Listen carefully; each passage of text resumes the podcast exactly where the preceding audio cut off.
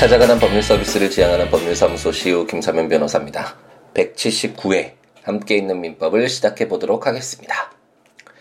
어, 이제 제 아들이 이제 10살이 됐는데 태어나기 전에 제가 세 가지 선물을 이제 주기로 어, 결심을 하고 이렇게 준비를 해야겠다라는 생각을 했었었는데요. 첫 번째가 성명학을 공부하면서 평생 쓰게 될 이름을 좀 멋지게 지어주는 것. 두 번째는 어쨌든 어떤 선택을 하든 이제 나중에 스무 살이 되었을 때 본인이 선택한 길을 갈 수 있도록 좀 경제적으로 어, 보충해 주는 것, 저축을 좀 해주는 것.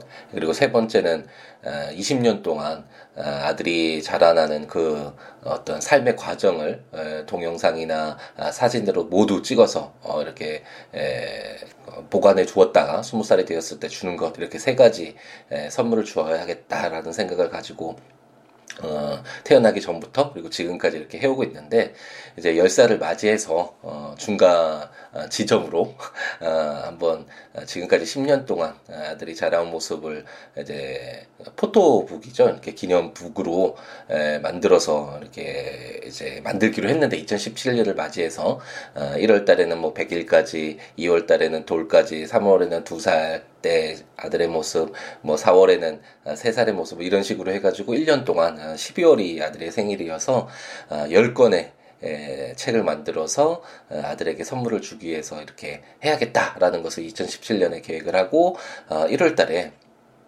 이제 어, 태어났을 때부터 아, 뭐 초음파로 그 처음에 에, 엄마 뱃속에 있을 때 그런 모습부터죠. 음, 원칙적으로 따지면.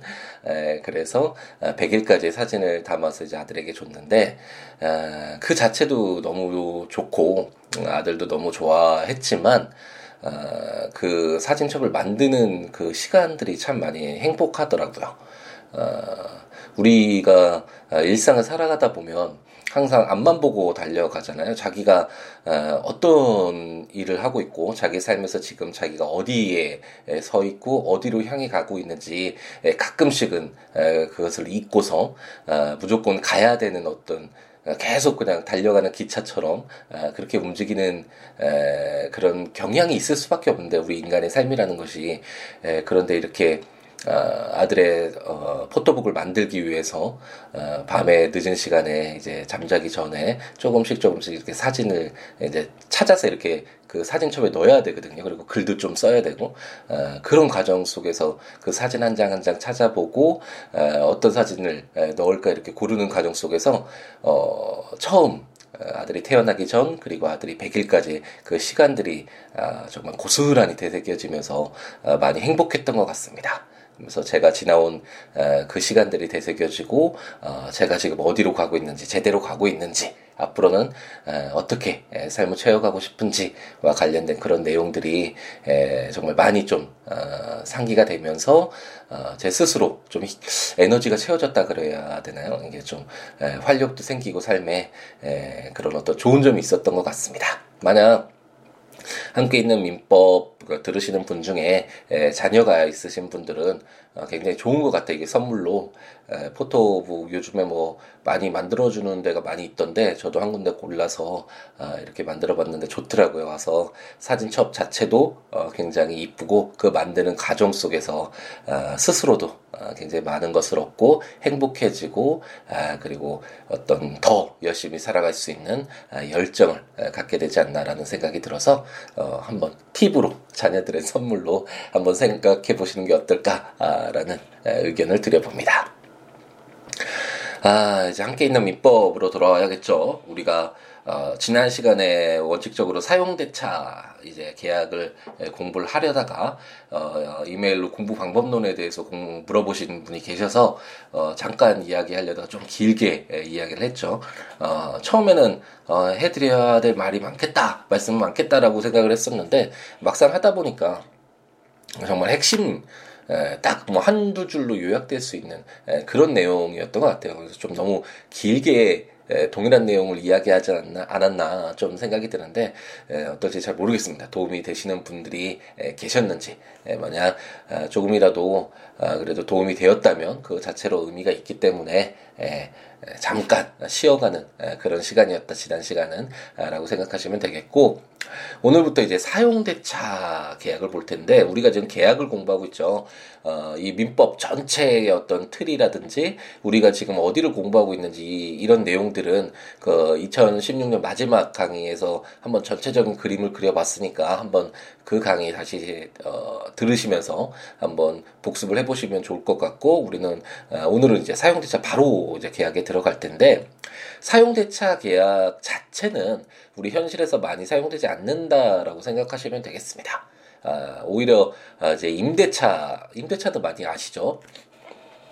우리가 현실에서도 그 임대차 계약 뭐 대부분 살아가면서 한 번쯤은 임대차 계약을 체결을 하지 않을까라는 생각이 드는데 어, 임대차 계약은 많이 사용하는데 이 임대차 계약에 많이 에, 비슷한 내용들이 많이 담겨져 있어서 어, 그런 어떤 어, 예비적인 공부라고 해야 되나요? 어, 그렇게 어, 한번 가볍게 읽고 넘어가시면 될 것 같은데 그런데 또 사용대차 계약이 만약 전혀 없냐라고 하면 어, 그렇지도 않을 것 같습니다. 어, 왜냐하면 어, 지금까지 제가 한 10여 년 어, 변호사 업무를 하면서 수백 건에 600건이 넘는 사건을 담당을 했었는데 사용 대차와 관련된 어, 그런 어떤 어, 사건은 전혀 없었거든요. 그런데 어, 최근에 그 관리비와 관련된 그런 음, 사건을 하나 재판을 하나 담당하고 있는데 그 공실이어서 그, 그 경매를 통해서 그 건물의 소유권을 취득했는데 에, 그 건물이 관리가 전혀 되어 있지 않은 상태, 상태고 그 새로운 뭐 매도나 그 임대도 전혀 이루어지지 못하고 있는 상황에서 몇 년 동안 지금 공실인 그런 건물이거든요. 근데 그런 건물에 대해서도 어, 매년 매월 관리비가 계속해서 똑같이 다른 그 건물을 사용하는 일부 어, 임차인들과 거의 동일한 금액이 계속 관리비가 부과되고 있었기 때문에 그 관리비에 대해서 어, 이의를 제기하는 에, 그런 지금 재판을 하고 있는데 그런 경우 어, 정말 공실이고 근데 관리비는 계속 부과되고 그래서 그 건물을 처분하지 못하는 그런 상황이라면 어, 사용대차 계약을 통해서 어, 이제 사용대차 우리가 읽, 읽으면서 이제 에, 비용의 부담은 이제 그, 통상 필요비는 차주가 뭐 부담한다라는 규정을 오늘 볼 거거든요.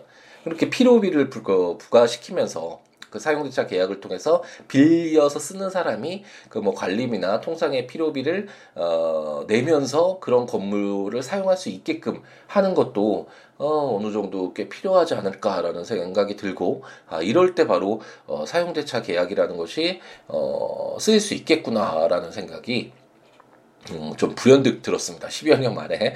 공부할 때는 뭐, 아, 이런 거 있구나. 임대차 공부하는 거랑 뭐, 유사, 이런 계약의 형태구나라고, 어, 그냥 이해하고 넘어갔었는데, 이제, 에, 그런 어떤 관리비 사건을 담당하다 보니까, 아, 그럴 때도 이렇게, 어, 유용하게 쓸 수 있는 계약의 형태가 아닐까라는 생각이 들어, 드네요. 한번 읽어볼까요? 제 609조는 사용대차의 의의라는 제목으로 사용대차는 당사자 일방이 상대방에게 무상으로 사용 수익하게 하기 위하여 목적물을 인도할 것을 약정하고 상대방은 이를 사용 수익한 후 그 물건을 반환할 것을 약정함으로써 그 효력이 생긴다라고 규정하고 있습니다. 우리가 5절에서 어, 소비대차 계약을 공부했었잖아요. 그 소비대차 계약이라는 것은 어, 쉽게 얘기해서 돈 빌리는 거 생각하시면 된다고 했죠. 그래서 돈을 빌리면 만 원을 빌렸다면 그 만 원, 그 동일한 종류와 동일한 액수, 그 동일한 성질을 가진 그, 어, 그, 그 어떤 그 자기가 쓴 그 물건을 반환을 하는 거잖아요. 동종의 물건을 반환하는 것, 동에게 빌린 돈을 그냥 갚는 것 이렇게 생각하면 되는데 사용대차는 그 동종의 물건이나 뭐 동일한 액수, 뭐 동일한 성질 이게 아니라 그 물건 자체 그래서 아까 그 갈리비 사건에서도 그 공실로 되어 있는 그 물건 자체를 쓰도록 어 그 건물을 인도하고 그 빌린 차주는 그 물건을 사용한 뒤에 그 사용 대차 계약이 끝나면 그 물건 그 건물 자체를 어 다시 되돌려 줘야 되겠죠. 그래서 이런 계약 아, 소비대차와 뭐 임대차와 아, 유사한 아, 형태지만 소비대차는 그 동종의 물건을 에, 반환하는 거, 그 동종의 물건을 반환하는 것이 아니라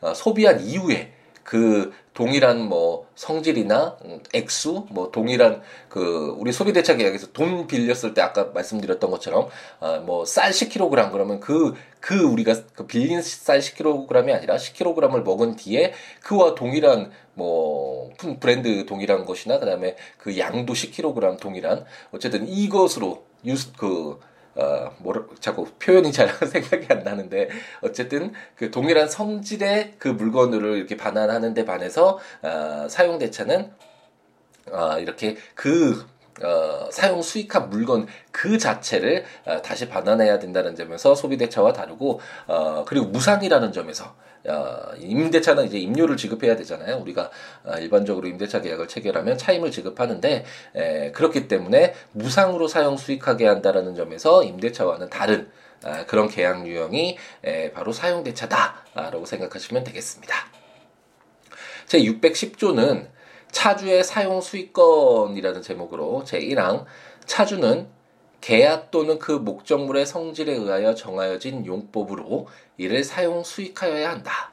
제2항 차주는 대주의 승낙이 없으면 제3자에게 차용물을 사용 수익하게 하지 못한다.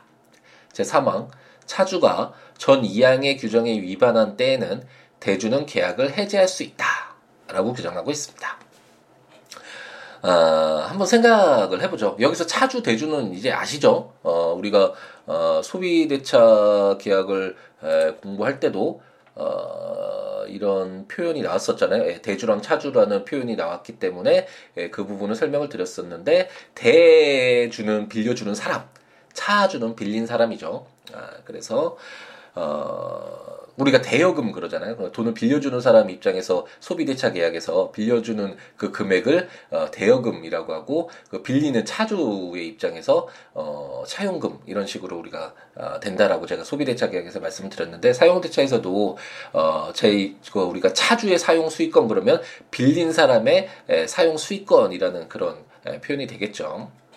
그래서 사용대차라는 건 무상으로 어, 대주가 차주에게 목적물을 사용 수익해 하고 차주가 이를 사용 수익한 후에 그 목적물 그대로를 반환하는 계약이다라는 것을 이제 배웠는데 만약 예를 들어서 어, 갑돌이가 자기 소유의 건물을 을돌이에게 사용대차 계약을 통해서 사용토록 했는데 을돌이가 그 건물이 에, 원래 이제 거주 목적의 에, 그냥 일반 생활하는 생활 거주 목적의 건물이었는데 사무실로 사용하기 위해서 내부 구조를 변경했다. 아, 또는 어, 갑돌이 자기 좀 친한 갑, 어, 병돌이 에, 병돌이가 대신 뭐 살게 했다. 근데 그 병돌이가 막 그 건물을 훼손할 만한 어떤 뭐 성향을 가진 사람이다. 뭐 어떤 이런 식으로 한번 생각을 해보죠. 그랬을 때 어, 대주인 대주인 갑돌이 입장에서는 그 건물을 잘 사용하고 그대로 빌려주는 대로 잘 사용하고 반환을 받을 것을 어, 목적으로 해서 사용대차 계약을 했을 텐데 어, 차주인 을돌이가 그 어, 사용대차 계약 또는 목적물의 성질에 의해 정해진 용법 그게 뭐 생활 거주용이면 그렇게 살아야겠죠. 근데 그 이를 사용 수 그, 그대로 그 정해진 용법대로 사용해야 되는데 어 그 용법에 반해서 어, 뭐, 건물을 막 개조해서 사무실로 사용하거나 아니면 갑돌이가 승낙도 하지 않았는데 제3자인 병돌이가 그 건물을 사용 수익하도록 하였거나 뭐 이런 식이 됐다면 어, 그건 사용대차 계약의 어떤 어, 취지에 맞지 않겠죠. 그렇기 때문에 제3항에서 어, 차주가 어, 을돌이가 전 2항 지금 뭐 정하여진 용법으로 정하여진 용법으로 그 건물에 정하여진 용법으로 사용 수익하지 않거나 아니면 제 3자에게 에, 동의도 받지 않고 갑돌의 동의도 받지 않고 제 3자에게 차용물을 사용 수익하게 한 경우에는 임대차 아, 사용대차 계약을 해지할 수 있다라고 규정하고 있습니다. 제 611조를 한번 읽어볼까요? 비용의 부담이라는 제목으로 제 1항 차주는 차용물의 통상의 필요비를 부담한다. 제 2항 기타의 비용에 관하여는 제594조 제2항의 규정을 준용한다라고 규정하고 있습니다. 그래서 제가 처음에 말씀드렸던 것처럼 어, 사용대차 계약을 그럼 왜 하냐? 누가 그렇게 공짜로 뭐 건물을 빌려주겠냐, 물건을 빌려주겠냐라고 생각할 수 있는데 어, 제 611조가 하나의 어, 사용대차 계약이라는 유형이 있는 이유라고도 할수 있겠죠. 어, 통상의 필요비를 부담을 이제 빌린 사람이 하게 되잖아요. 그래서 그 관리비와 같은 경우에 그 소유주로서는 그 건물을 전혀 사용하지 못하고 있는데도 어, 관리비를 계속 어, 부담해야 된다면 어, 정말 큰 계속해서 손실이 늘어나는 어, 이유가 될 것이고 이러한 경우에 그런 관리비에 뭐 또, 또는 그 건물이 보존되는데 필요한 그런 필요비를 어, 너가 부담해라 아, 그리고 그 건물 사용해라라고 하는 이런 사용된 임차 계약이 어, 꽤 어, 실익이 있다 라는 설명을 드렸고 그 이유가 바로 611조에 차주는 빌린 사람은 차용물의 통상의 필요비를 부담한다라고 규정하고 있기 때문이다라고 이해하시면 되겠습니다. 이제 필요비나 유익비 이런 내용들은 아, 이해가 되시죠? 우리가 어, 어, 물권편을 공부할 때 그 점유권 를 해서 203조였죠. 203조부터 205조까지인가요? 그 조문에서 이제 점유자가 그 자기가 어, 점유권이라는 건 그 물건을 사실상 지배하고 있기 때문에 인정되는 권리잖아요. 그래서 그 물건을 점유를 하다가 그 물건은 뭐 본래 소유자에게 넘겨줄 때 그 물건을 점유하면서 그 물건이 보존되는데 또는 그 물건의 가치가 증가되는데 어떤 비용을 썼다면 그걸 필요비 유익비라고 하고 아, 그랬을 때 그것을 이제 상환받을 수 있는 그런 조문이 있고 그것들이 이제 계속 우리가 민법을 읽어오면서 어, 그 조문들이 준용되는 경우가 많았잖아요. 그것처럼 어, 제 611조는 필요비, 근데 다만 유익비는 무조건 어, 차주가 부담한다라는 것은 아니고 어, 필요비를 이제 차주가 부담한다라는 그 규정이고 어, 기타의 비용에 대해서는 594조 2항, 594종 이제 환매해서 읽었는데 우리가 어, 이제 그 환매했을 때 그 매수인이나 전득자가 아, 목적물에 대해서 비용을 지출한 다음에 환매권을 실현하면 그 건물을 다시 그 매도인에게 돌려줘야 됐잖아요. 근데 그때 뭐 가치가 증가되거나 아니면 필요비 외에 어떤 비용이 들어갔다면 그 비용을 이제 상환해야 된다. 아, 그리고 유익비는 그 금액이 클 수 있기 때문에 에, 법원이 상당한 기간을 아, 두어서 나눠서 뭐 유익비를 지급해라라고 할 수 있다라는 에, 그런 규정이 에, 준용된다고 611조에서 규정을 하고 있습니다.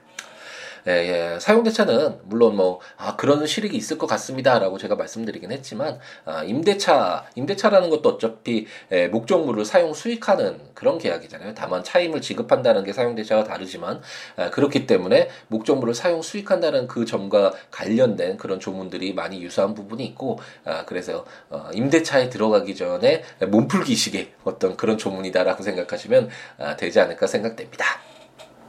아, 제가 좀 목이 코가 좀 맹맹한 목소리가 들리셨을 텐데 아, 제가 어제는 또 좀 급한 일이 있어가지고 아, 이제 녹음을 좀 못해서 금요일 에, 새벽에 에, 일어나서 꿈에도 나타나더라고요. 이제 빨리 해야 된다. 이게 에, 월수금 그냥 간단하게 한 2, 30분 녹음하는 것 같은데 그리고 저는 뭐 이제 뭐 편집이나 몇 번 녹음해서 이렇게 편집하고 그런 가정이 없이 한 번에 에, 그냥 녹음해서 올리기는 하지만 그렇다고 하더라도 이게 굉장히 큰 부담이 되는 부분이 분명히 있는 것은 사실인 것 같습니다. 꿈에서도 어쨌든 약속한 거니까 아, 요즘에 에, 뭐 우리 에, 정부들의 어떤 우리 국가의 리더라고 해야 되나요?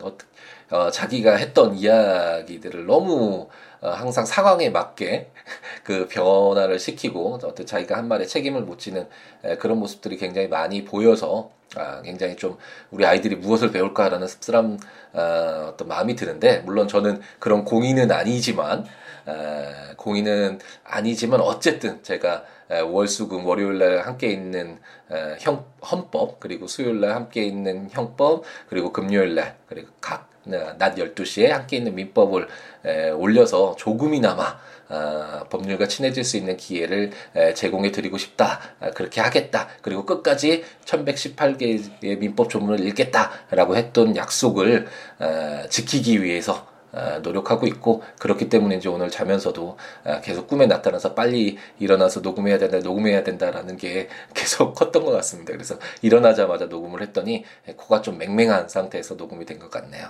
양해를 부탁드립니다.